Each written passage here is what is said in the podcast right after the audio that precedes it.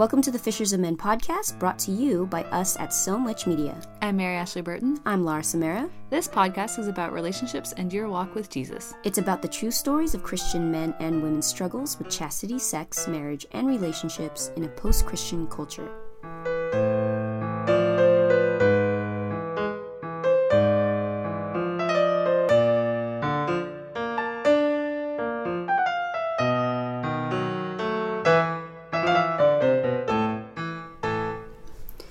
Here we are, another episode of Fishers of Men. We are recording from my Glendale apartment. We have on the show today Jacqueline Zook, and she is a good friend of ours, and we have known her for a few years, and she's had a incredible journey these last three or four years that I've, we've known you. So we just brought her on because we wanted to talk to her a little bit about that. Um, so, Jack, why don't you introduce yourself and tell us a little bit about your story? Okay. Um, I am Jacqueline Zook, and I have found myself, I guess I'm just going to dive right in since this is a dating show. Yeah. I I was married, and to be honest with you, I never really saw myself as married. I, I, I moved out here and just thought like career was really like on the forefront, and that was never like um, something that I I even like thought about um, until I met my ex husband, and and when I met him, I was like sure that that was who God had made for me, um, and I was married for two and a half years, and and our marriage was very rocky. Um, we were rookies, and we were um, we were not good rookies, and we needed a lot of help. I think um, from the very beginning. What do you Um, mean by rookies? Like in dating experience or? No, rookies in marriage. So I think like once you make that transition from dating to marriage, also, and sorry, let me just back up a little bit. Not just in the sense of um, like navigating those things, because those things all seem on the surface very simple, and it's like okay, we'll just like you know get premarital counseling on money. I think the biggest thing too is that when you go into marriage, you also have to deal with yourself. You have to really, really be honest with yourself and know yourself. So conflict that comes up most of the time has a lot to do with something that has happened to you in your past. Like we all um, have soft spots and tender spots and and you know spots that we don't let a lot of people touch and those are going to get triggered in marriage. And so truly understanding yourself and like oh this is how i feel this way and maybe i shouldn't handle it by like an outburst of anger and yelling. Maybe i should go oh this is what's happening to me right now. Well where is this coming from? Why did that happen? Can we talk through it? And so we just from like the very get-go didn't handle that well. And needed help. I, i'm like a firm believer in counseling. I think everybody needs therapy. Um, and i really resisted that in the beginning of our um, of our marriage i think because i thought that it would somehow make us a failure. Like oh we needed help. We needed like we should just be able to figure this out. Um, and as a result of that we got help too late. Um, and he ended up so we there was a, a lot of blow ups that kind of happened. Um, and towards the end his i feel like the support even the support that we had around us like we slow it, it, it wasn't until the end that we let our friends kind of know what was going on and that we needed help but that support wasn't strong enough because his family sort of stepped in and they kind of became not for us. So there we kind of got two different camps of like I guess help if you would say, but none of it was really supportive or like for the team as a whole. And we we got into counseling about 10 weeks before he left and then he ended up leaving very unexpectedly. It was not I, I, I didn't it, it was completely out of the blue. Um, I mean I knew we were in trouble, but it wasn't an option for me. It being divorced. Divorce. hmm Can I back you up just a little bit before you go on? Uh, how long have you known each other? How long did you date? How long were you engaged? Um, we dated for a year and four months, um, and we we basically started dating like right as we met. Um, I met him in church, and like from the minute we started dating, he I mean he was like a hopeless romantic. He totally swept me off my feet. and, and I think pretty early on, like within the first six months, we or after I guess we had been dating six months, we started talking about um, marriage and, and a life together. And so he proposed a year and four months in, and then we were engaged for only four months. I have kind of a unique situation because my dad's a football coach, so we couldn't get married during football season. so it was either we got married before football season or we waited till after football season, which would have been over like you know a year later. So we chose to get married before, and then we were married for two and a half years. Wow. Um, yeah. So. So did you know that divorce would ever be an option for him, or? No, I think we both, I mean, and in fact, like it was such a shock. I think that's one of the reasons that it was so traumatic was it, it was ne- like I never in a million years thought that that would be what he would choose or what I would choose. Mm. Um, I, I, I just figured that we would make it through and we would somehow like figure it out, but um, yeah, I never in a million years thought that that would be something that he would choose. And most of our friends, like even when I was saying like, this is bad, this is bad, we need help, they were like, but he's not to leave. He is not to leave. Mm. And when he did, people were like, he what? Mm. Like this person who we've known for years and we, you know, I mean, because he, at the end of the day, it's not like he's like a monster or a bad guy or anything. Like, he was a wonderful man and I think that's why like I, my my situation was pretty unique in the sense that like the day he left, um, he, I haven't seen him since. He excommunicated, like he just sort of like cut everything off, cut all the friends ever like we had mutually. He cut out of his life, and I have not run into him since that, which is is like it's very atypical for a divorce. Like most couples like see each other and you know but but he we did not we have not seen each other so i think that there's there was a lot of wrestling for me of wanting like a, a closure conversation mm-hmm. and never really mm. getting that so it's kind of more like a death in a way mm-hmm. yeah i think that's a great i almost think and and uh, in some respects it almost would have been easier to have a death because you would be like okay well then they really this is why. Yeah, there's an explanation. Right. And for me, there was like this constant, like I would have reoccurring dreams of, I like I would see him and I would ask him, and right before like why he left, and right before he would answer, like I would either wake up or like he would start to answer and I couldn't understand what he was saying, or someone would come in and take him away. Hmm. So it was it was a lot of wrestling, a, a lot of wrestling with that. Did you try to get in touch with him? Oh yeah. Mm-hmm. I um from the minute he left, I was praying for reconciliation. I did not like you could not have told me that we were like God was not going to reconcile our our marriage. So, did you try to get in touch with him after he left? Mm-hmm. Um, yes, I did. I uh, from the the day he left, I believed that we were going to be reconciled. I prayed for reconciliation.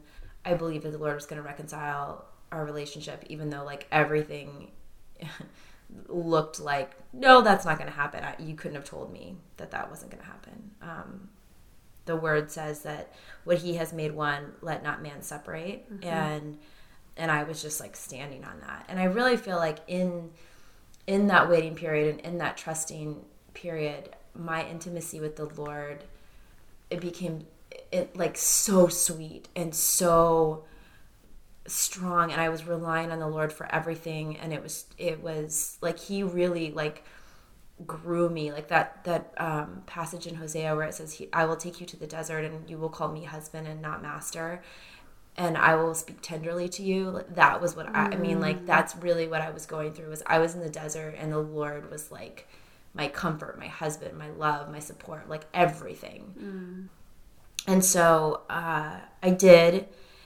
originally, um, like, I even hired my lawyer based on the fact that they would reach out to his lawyer and say, try to negotiate, like, let's do six months apart and then, you know, let's do counseling. Um, like every other lawyer was like, I'm not going to do that. So I would I wouldn't hire a lawyer until they said that they would do that. Wow. Um, and the uh, I, I reached out to him several times through email. And then I really like worked on myself. I, I started going to therapy and for just for myself and really understanding why the marriage was hard for me, which was like a huge gift. Um, and then I reached out to him, I guess five months later, like because he wasn't really return like he would return logistical stuff like if we had to do anything with the lawyer paperwork but like he wasn't responding to So nothing, not even like following up with you. Hey, how are you doing? Mm-hmm. Nothing. It was Or all I'll just come get my stuff. Or nothing. Well, wow. I mean, that's why like my situation was so weird was like he had it all planned. So mm-hmm. I I went to New York shortly after well, the weekend after he fought, he served me. And that weekend his parent he and his parents went into our apartment and like took everything that they, that was his and that he wanted from what we got had together. And and so he, there was no reason. Like he he was like I'm out and then i i very much wanted i wanted that conversation but i didn't want to like bust in on him. Like you know like i i didn't want to go to his work and like demand it. I wanted it to be something he wanted. yeah something he wanted too and like that's where i was really resting in the lord for him to like soften his heart on that. And then i asked for like a coffee meeting and he said i won't meet you for coffee but i will have a phone call with you. And so we got on the phone and i basically just like apologized i i made sure he knew that I recognized like where I was wrong. I really believe that divorce is two people. It's not one person. There's no victim in it. It takes two people in a relationship and it's 50-50. And I wanted to own my part of it and and I and I, I was not a peach to be married to. so I I owned that and um and I told him how much I loved him and you know basically just asked for additional meetings and asked to like work on it and then we had like one more phone call after that, but only it was about taxes, like, hmm. and it was like a three way conversation with our accountant. So what's his response to your apology? Well, he, I mean, he said thank you, but he was very, it was like I was talking to a different person. He kind of gave some like weird answers about getting in a boat and sailing on a different path, and it was very like kind of poetic, but I was like, I what? I don't know what you're saying right now. And that's kind of how it was. Like it was like it was a lot of I felt like deception because even when he mm. when he so somebody served me, like somebody came to the door and served me papers and then he called after that, like it was out of the blue. And I was like begging him not to do it and like he started using scripture about like how when God calls us out of the boat and I was like, "Whoa, That's completely that is out is of a lie. Yes, like that is twisting scripture. That is Um, so not what that is about. mhm. So it was just it was kind of a lot of that and a lot of like around and around in circles of like not really Yeah. like because I I asked him several times like I want to understand why you left, and he would just say like I, like you're searching for something that I can't give you, and I was like I, what? Are you comfortable in saying like period of like the age of like him and you like you guys were around like late twenties, early 30s mid twenties? I don't know. Oh yeah, I, I was we were both 28 when we got married. Mhm. So later. So it wasn't like he was like this dumb 21 year old that's like checking out because he just didn't know any better. He was Right. a fully formed man, You would assume. uh, you would assume. hmm. Yeah. I'm so sorry. Thank you. Yeah. So And now, then, thank you for letting us know kind of your context. How long was it before you felt like dating was a possibility again? So you are dating somebody now, hmm but that took that took a while. a while. And you, as I remember, you had like maybe a couple of people you may have dated, but it wasn't very long. Like, so can you walk us through that process of like, okay, divorce is final, but I'm sure even before that you were already like trying to start the healing, and it- Absolutely. that took a long time to even get over. And I'm sure even now there's still residual pain. Like mm-hmm. something like that doesn't just go away. Right. So, one of the most beautiful things about what the Lord did just before my divorce was even final, my divorce took an entire year. So, he filed November 13th of 2013, hmm. and my divorce was final November 7th of 2014. So, it was almost like an entire year. And through that year, like as I mentioned, I I was going to therapy and also that the Lord was just like just drawing me close and I was totally dependent on him. Every step that I walked through, first of all, I had a mentor that walked through that with me. And my relationship with the Lord grew, my faith grew, my understanding of myself grew, and because I had prayed that entire time for reconciliation, I still don't have bitterness towards him. Like even I'm like, oh my gosh, am I making him sound terrible on this? Like I do not. I'm not mad at him. Mm-hmm. I don't have bitterness towards him. Yes, there's definitely pain. I would not wish divorce on my worst enemy. Mm. The pain that I've, I, it's like pain like I had never ever experienced, and I would think like, when will I ever feel normal again? When will I ever feel like like like I'm going to be able to live again? But God has brought so much beauty from the ashes just in mm. that first year of healing. Like even before I could even like have the conception of of a thought about dating again. I, and I feel like that was mainly just in like healing the brokenness in myself and in my past, like stuff that I brought into the marriage, and then also healing and brokenness and forgiveness for myself of what I had done in the marriage. And I also think like I think one of the saddest things for me was like I knew that I would be a different wife. I knew that I would be a better wife and I mm-hmm. wanted that chance mm-hmm. with him. And so after it was it was so it was final in November. And then um, there was a guy that I actually went on a date with in Dec- like right before Christmas. I agreed to go to coffee with him, and I only agreed because he I had heard him speak on pain. And he was, um, and I, I, I saw his love for the Lord, and he had also gone through a divorce, and so I felt safe. Like, okay, no matter what, this guy understands like the trauma that I've been through, and so, like, no matter what, I can, I can at least like be his friend and go to coffee. So we went to coffee and it was a disaster. I ended up like driving home crying. Um, and he's a, he's a wonderful guy. We were just, it was very clear that like this was never going to work.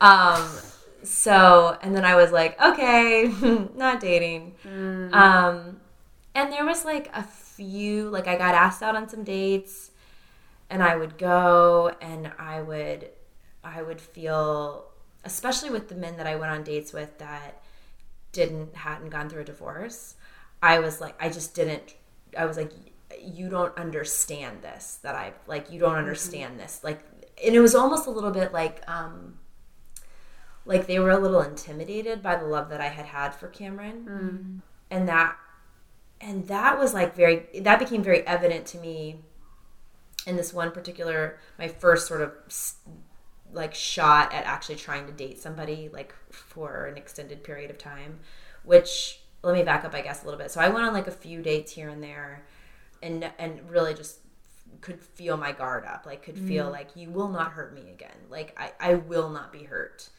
Um and then i guess it was like in august of last year so it had been no sorry excuse me it was, it was in july of last year. It had been almost two years since he had filed.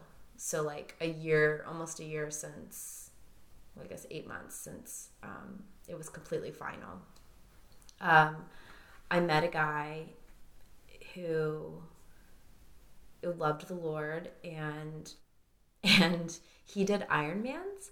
And like I remember thinking, okay, if you can do an Ironman, like you are never gonna quit anything. Um, and that was like the biggest, like other than the fact that he loved Jesus, like the biggest draw for me was that like you're not gonna quit. And we dated, and our biggest conflict was over him feeling intimidated by my past relationship and feeling like, and he he brought up several times like I don't think you're over your your ex husband. Mm, yeah, it's hard. And I actually think in a lot of ways, in ways that he, like, not in the ways that he thought, but I think in some ways he was right. Um, and it, it wasn't like I, I wasn't ready to date. Like I had asked the Lord. I think one of the biggest things, it doesn't matter timeline wise, like, um, you know, if it takes you a year, two years, three years, two months, whatever. It was for me, I had asked the Lord, can I start dating again? Like, is that, like, do I feel released? Like, Lord, am I okay to do this? And I felt like God had said yes to me. So it wasn't like, oh, I'm not ready. But what was what was really interesting about that relationship was there's only so much you can learn and you can like grow in on your own Yeah. until you like have somebody else in your life and you're like, oh, now I got to actually like put these concepts to to Be work. Yeah. Right, right. It's like a mirror. Mhm. it totally is. So that I felt like this like I dated him for about 5 months and it was long distance, which I don't recommend. But it was it was kind of like putting the rubber to the road of like, oh, okay, I thought I was like, you know, ready to be this perfect girlfriend now that I've got like all these concepts in my head and I was like, ooh, okay, now I've got to like figure this out. Um, and eventually it just became like this you know, it was like the healthiest ending to a relationship. It was like, this doesn't work. You know, one, it's long distance. Two, he felt like I wasn't over my ex husband. And three, it was like, I actually, looking back now, I'm like, oh, our personalities really didn't match. like, he's a great guy and, and he, you know, he's wonderful, but we didn't work. Yeah. And so after that, I was sort of done. I was like, you know, I think that um I think I'm good. And I had told Jesus at that point, and even before, I said, Jesus, if it's just you and me, it's just you and me, and I am okay with that. Hmm. And I remember walking into a grocery store once and like having this thought of like wanting to be told I was pretty and wanting to be told like I was cherished and loved by a man. And I literally, like, in my spirit said to God, then you're going to have to tell me that. Hmm. And I trust you that you're going to tell me that. And I, I just remember being like, it is well. It is so well with my soul right now. Like, if I am alone, I am alone. And that's okay because I'm not really alone. Like, I may appear that way, but like, it is okay. Yeah. And so it's interesting because that's about the time that God brought Jeff into my life. and Jeff has a very sim- similar story to mine, um, which I think is so helpful and so beautiful because um, uh, so Jeff is my boyfriend, and we've been we've been dating for five months now. Um, and he his wife also left, and he also prayed for reconciliation, and it did not happen. And I remember like saying to him, "Did you ever feel this way?" And I would say something, and he would go, "Oh my gosh, yes. Did you ever feel this way?" And like, I already had this like kind of foundational Yeah. groundwork with him, where he and he wasn't threatened by my pain. He wasn't threatened by this other person in my life. He wasn't threatened by any of that. Because he knows how it feels. Mm-hmm. He knows exactly what you've been through. And you didn't feel threatened by Mm-mm, his story either. mm-mm. Yeah. In a lot of ways, like there's been a few things or a few times where we've like called each other out on things. Like I know why you're doing that. Like he would kind of say to me, um, just like an example. Um, he would be like, "Okay, so what are you doing? Like later? What are you doing later today?" And so I would tell him like, you know, I'm probably gonna do this or that or whatever. He'd be like, "Okay, cool." And then and then and and what are you doing after that?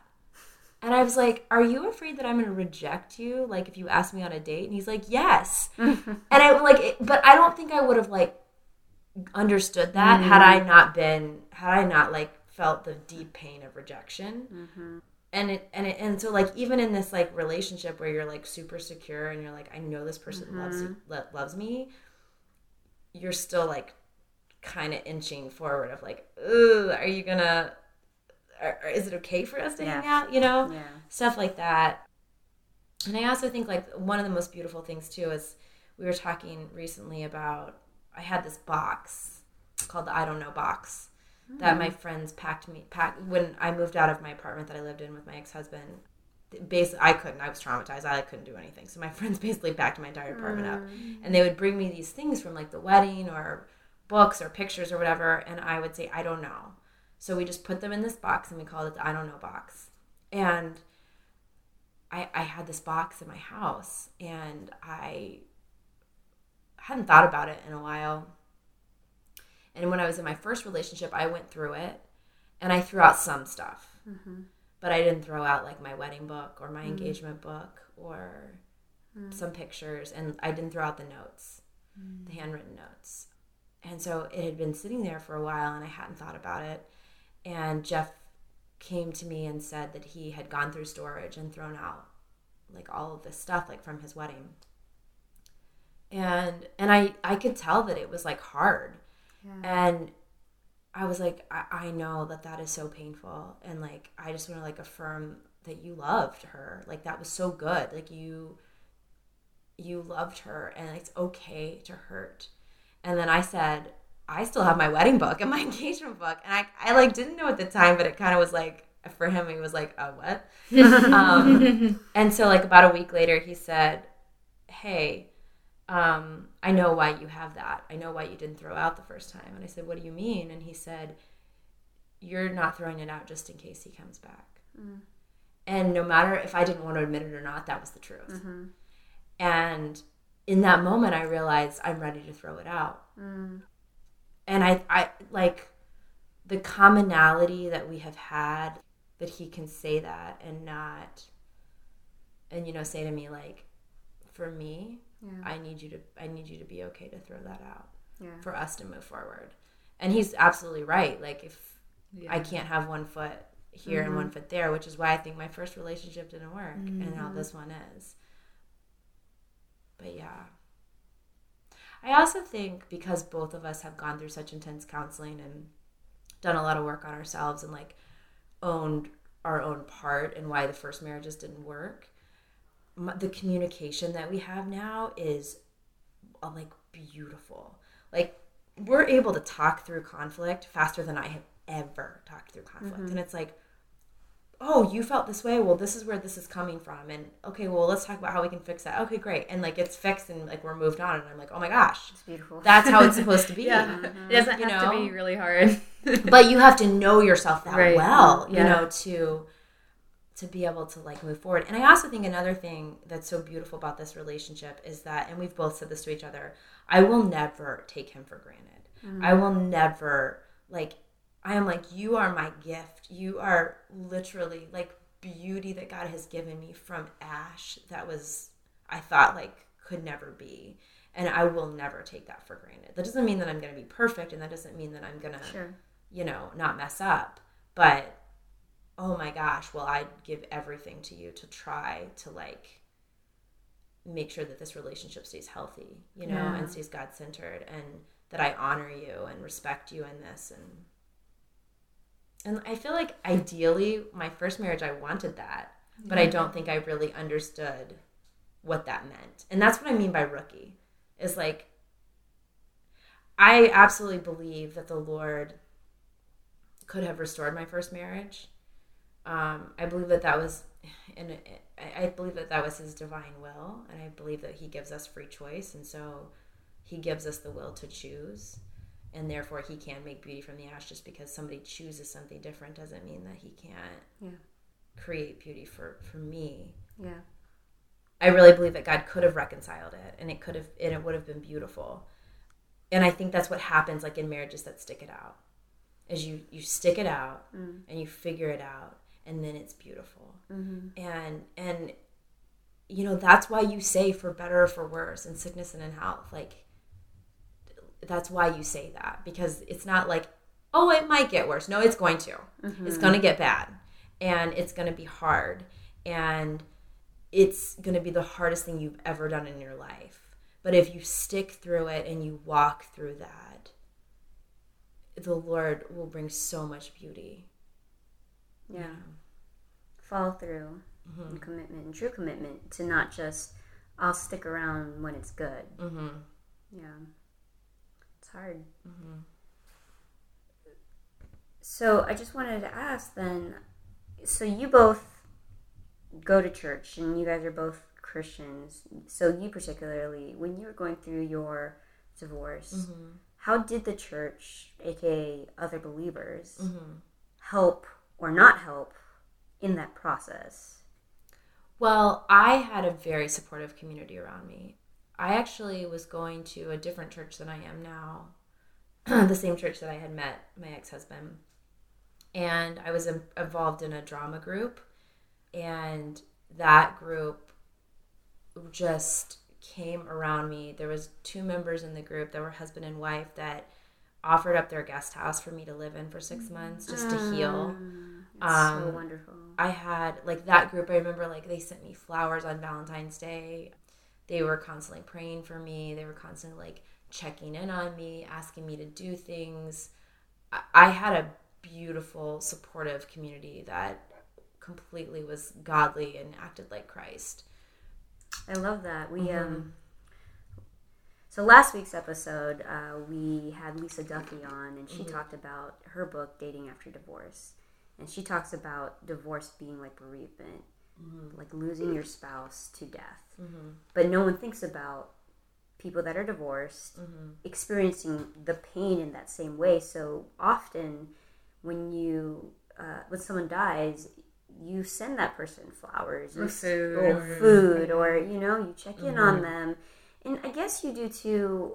I, I just feel like it's not as common, and I'm, I love that. Mm-hmm. I love that you have had that. That you did have that community to think about sending you flowers and to Mm-hmm. Yeah. check in on you in the same way that, like we said earlier, like it is like losing someone Mm-hmm. in death because, especially in the way that your ex husband just left and completely fell off the earth. It was Mm-hmm. like there was almost no warning. There was just like cold turkey.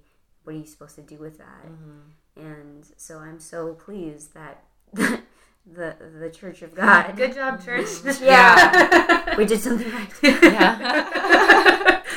But great. And also, I, I attended this, I don't know if you call it Bible study, but it's called Divorce Care. It was started by a Christian man.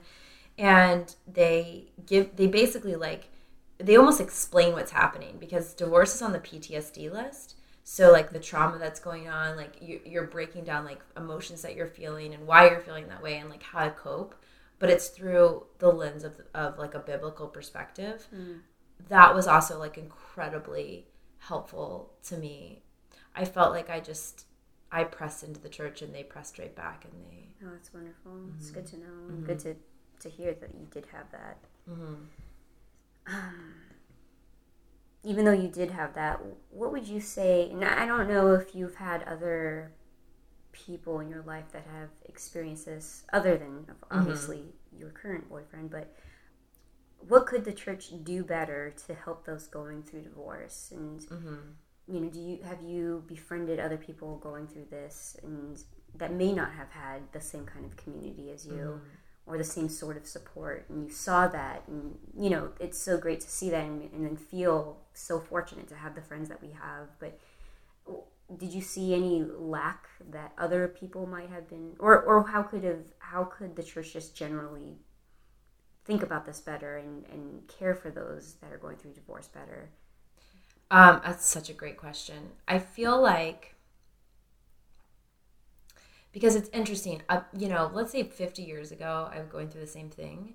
I don't feel like I probably would have been received as well as I am now, um, because God does not love divorce. God hates divorce. He's very clear about that. He has, gives two biblical kind of uh, like okay divorce is this divorce is like acceptable but like that's it he says adultery and he says if the unbelieving spouse leaves so i understand where like a lot of the um shut you know oh you oh you've been divorced like this is a sin that's that seems to be unforgivable. I think it was probably like the hot topic sin of the day in the 50s you know kind of like homosexuality is now or mm-hmm. something. But i think the the problem that happens is that the they don't understand the full circumstances and therefore they're just putting like one cure to the diagnosis without really understanding what the diagnosis is. Mm. So what I mean by that is like my situation was that I had no say in that I was going to be divorced. Like it was happening without anything that I was choosing to do. yeah um, I feel like, let's say, on the opposite end, I had a lot of thoughts. Um, my ex husband and I worked for this ministry. We did like videos and stuff for a big nonprofit uh, ministry. And they knew what was going on. They knew that he had left. And I don't know exactly how much they knew about the story, but they continued to hire my ex husband. And I don't know if there was any conversations had about that, but I was like, to me, I was like, if, you know, there's a verse in the Bible that's like, if your brother is falling, like go and, and, and help him, you know? And if there's, if, if there's reconciliation, like go to the elders. And, and I feel like, you know, the church is a place that, that also like must I don't know what the word like I guess uphold righteousness. I mean, there still needs to be like, hey, I want to tell you like right now this this these seeds that you're sowing, they're not going to reap a good harvest. Yeah. And I want to step in. I want to come alongside you. I want to like mm-hmm. disciple you in this. Um and so I think too often we go, "Oh, well that's like a bad sin."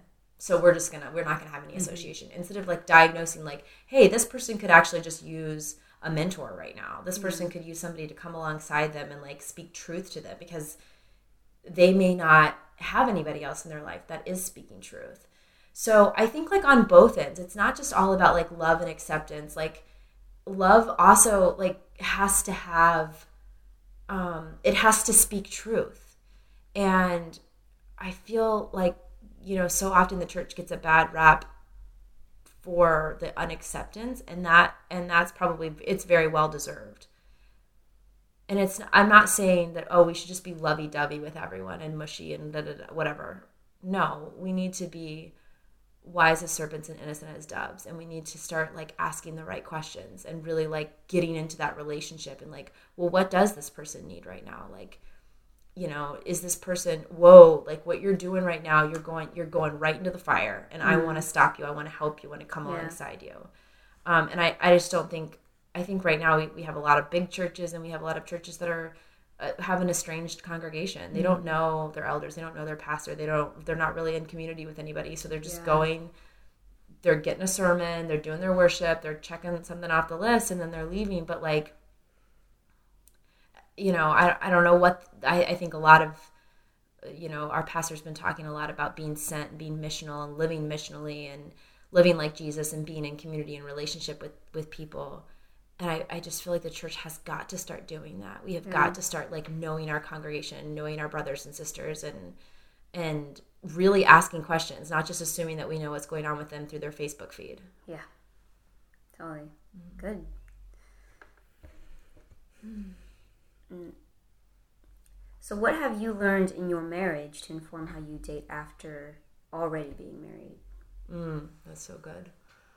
So much. um, well, first, I feel like uh, in my in my first relationship, I sort of dated like, well, I like this person, and this is what I want. This is what Jacqueline wants now I'm like, God, what do you want? Mm-hmm. And what, you know, like every single step of the way I'm checking in with the Lord and saying, like, is this okay for me to continue? Is this okay for, like, um, because honestly, like, I have learned that an obedient life is a life that is fruitful.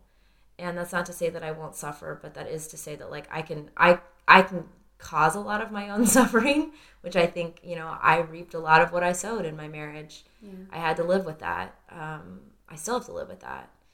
And so even like down to asking the Lord if like I could date Jeff.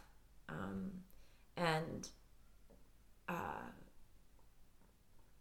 asking the Lord like, okay, well, what does this look like if, you know, I'm writing a book right now and asking the you know it, it became clear that like jeff's gonna write a chapter in it. But like i didn't just ask him. Like i asked for confirmation. I, I had this prompting and then i said okay lord can you confirm it? And he did and he confirmed it three times and it was like okay. Um so really like putting god at the forefront and not putting like my own desires and hopes at the forefront. Um i also think purity wise um I mean, I was a virgin, but when I got married, but we pushed every limit. Um, and this time around, it's like, where's your heart? where's your heart in this like i'm not asking now like well what's the line like what what like now i'm like where's my heart in relationship to the cross Yeah. because um not that i think that like god's gonna like spite me if i cross some sort of like boundary like uh, you know whatever but Yeah. but because i'm like lord like i i want to honor you and i want you to be the greatest thing in this relationship Yeah. um, and that's really hard. I'm just going to say that right now. That is so hard. So that, um, also being very intentional about our communities, uh, making sure that like we are in, we are both in our own communities, and those communities are like kind of coexisting, not just being alone, but like going out with with his friends and going out with my friends and making it um, uh, a point to to not isolate. Because I think that so often you know you really you're in love with this person and you want to like isolate and just be in your own little cocoon. And that I think one of the major problems that happened at the end of my marriage was that we were in a cocoon.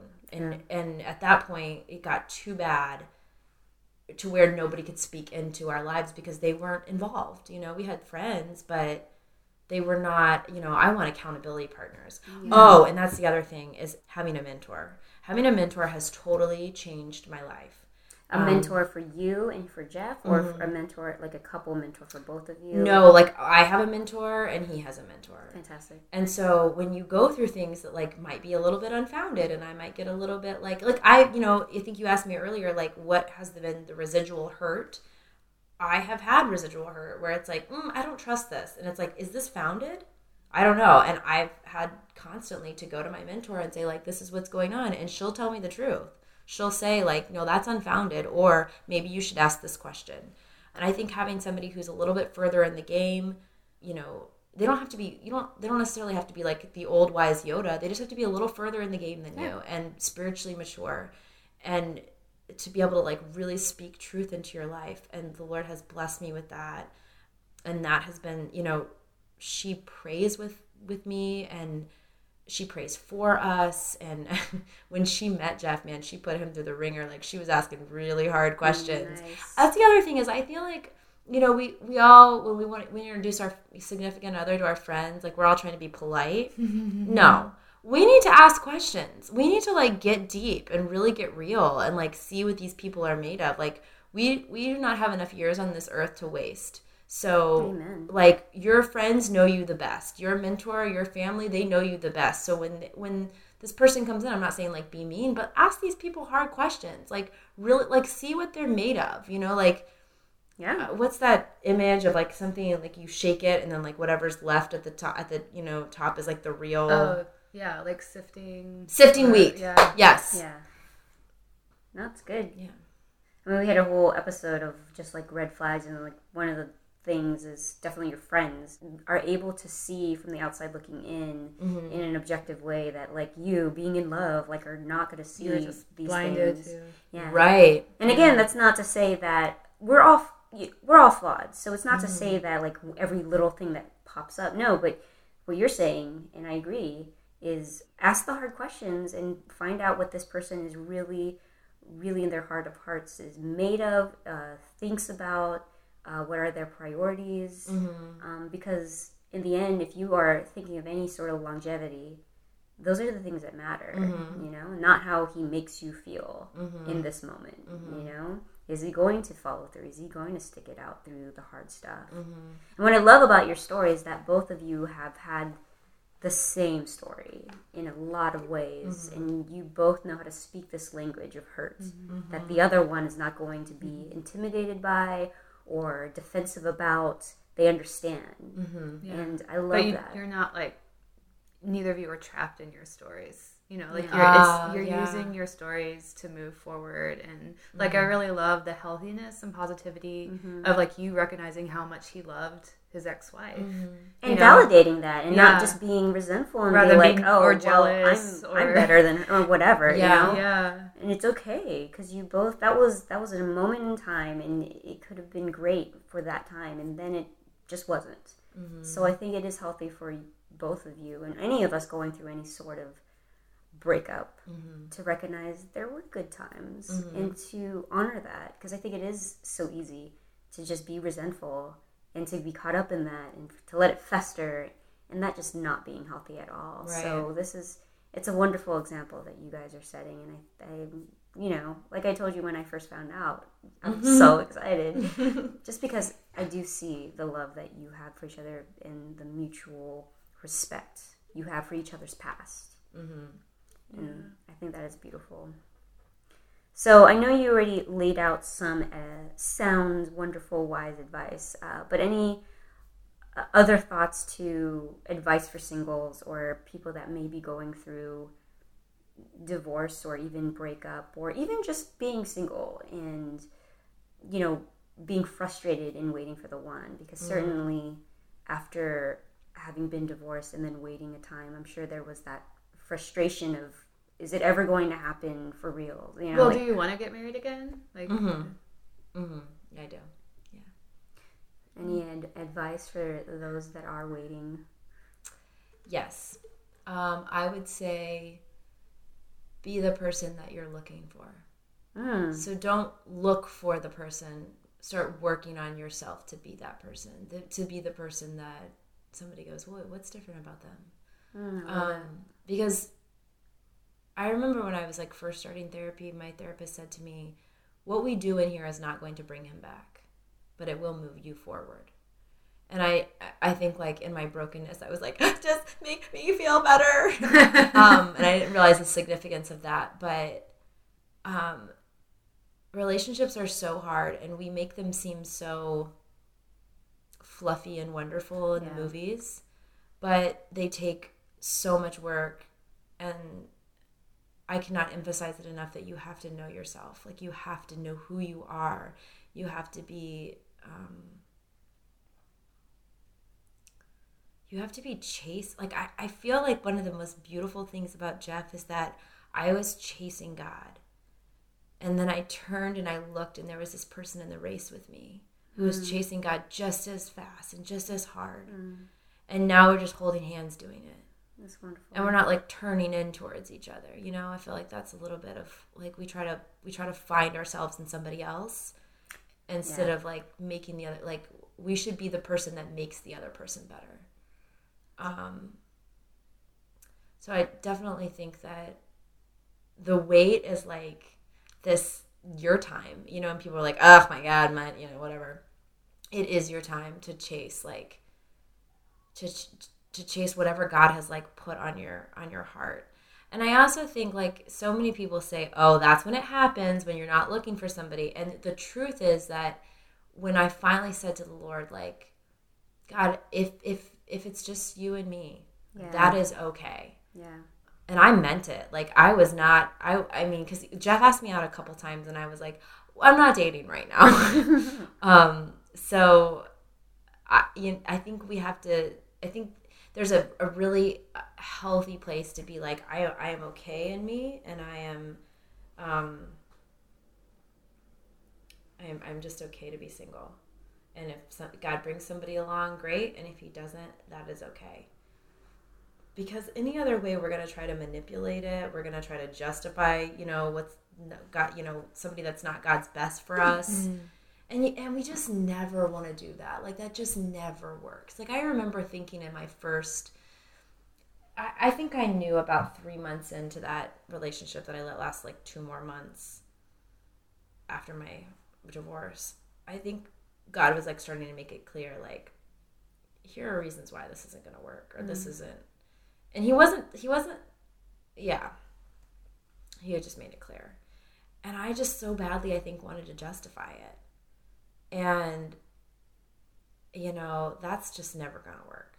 Like we've gotta and thank god that like i finally was just like okay like i just let go and like this doesn't something about like there's just a piece there's not a piece that i'm getting. Like i've got to check in my spirit about it.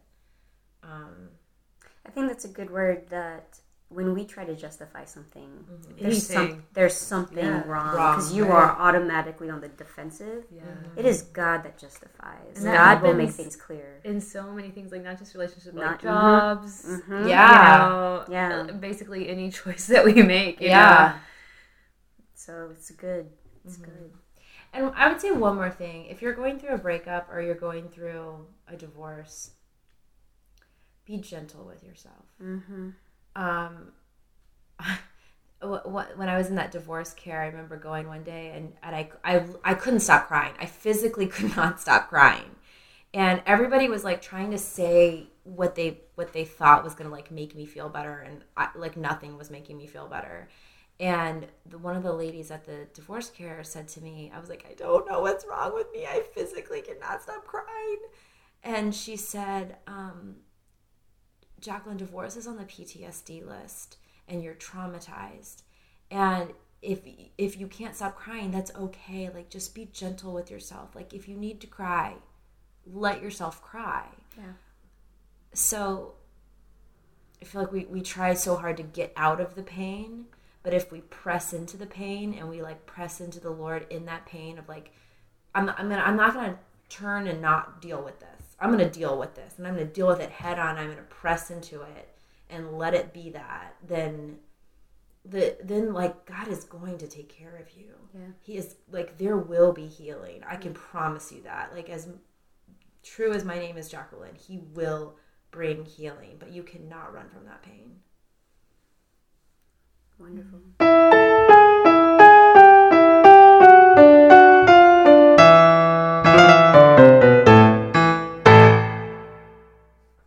So you were talking about a book that you read after divorce. You want to tell us about that? Yes, the book was called The Bait of Satan, and it's by John Bevere.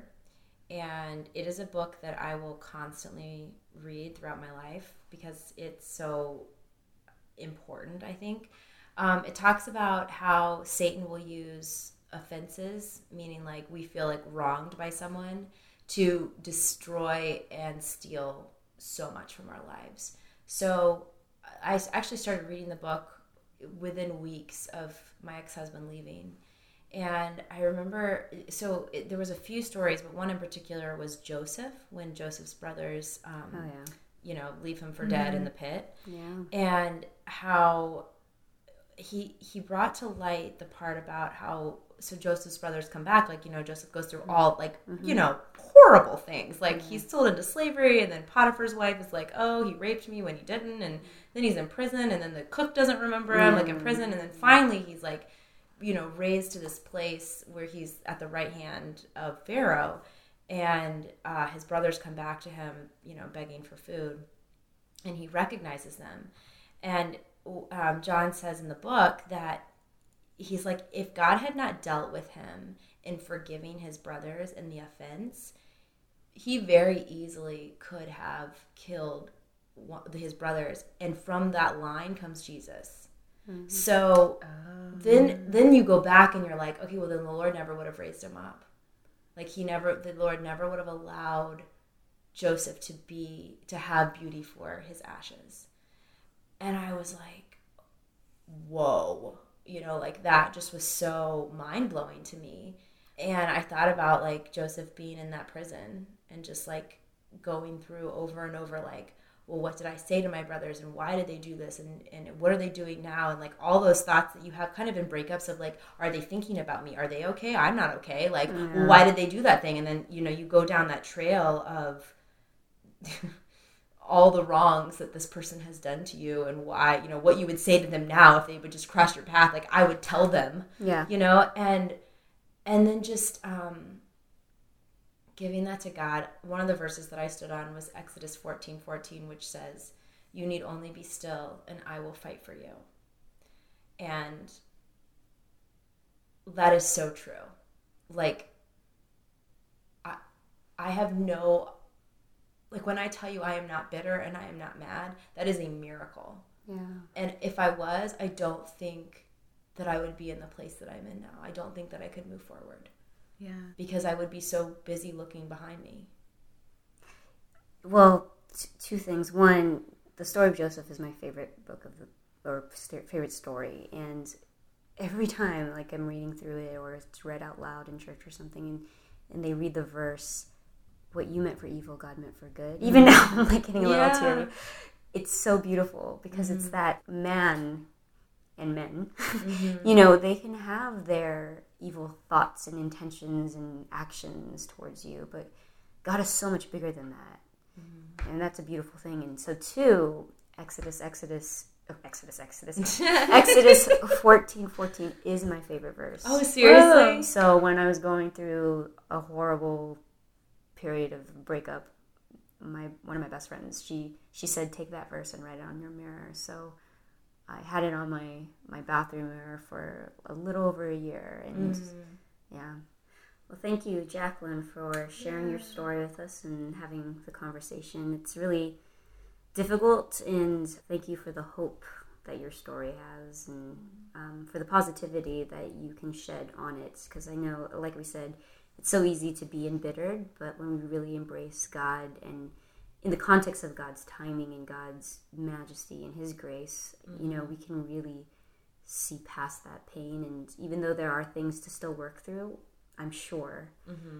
Um, I love, I love hearing your story that it is going in this direction, that you're choosing to go in this direction. Because a mm-hmm. lot of the times it is also our choice. There is there is a time to mourn, but there is also a time to dance and to mm-hmm. move forward. So. If you have any questions, comments, or feedback, please email us at fishersofmenpodcast at gmail.com or on our website at fishersofmenpodcast.com. We are also on Facebook under Fishers of Men and on Twitter as LA Fishing. We are also on Instagram at Fishers of Men Podcast. There's an underscore between each word. Please rate and make comments on iTunes. It's really helpful for other people to find us. I'm Laura Samara. I'm Mary Ashley Burton. Until next time, keep swimming.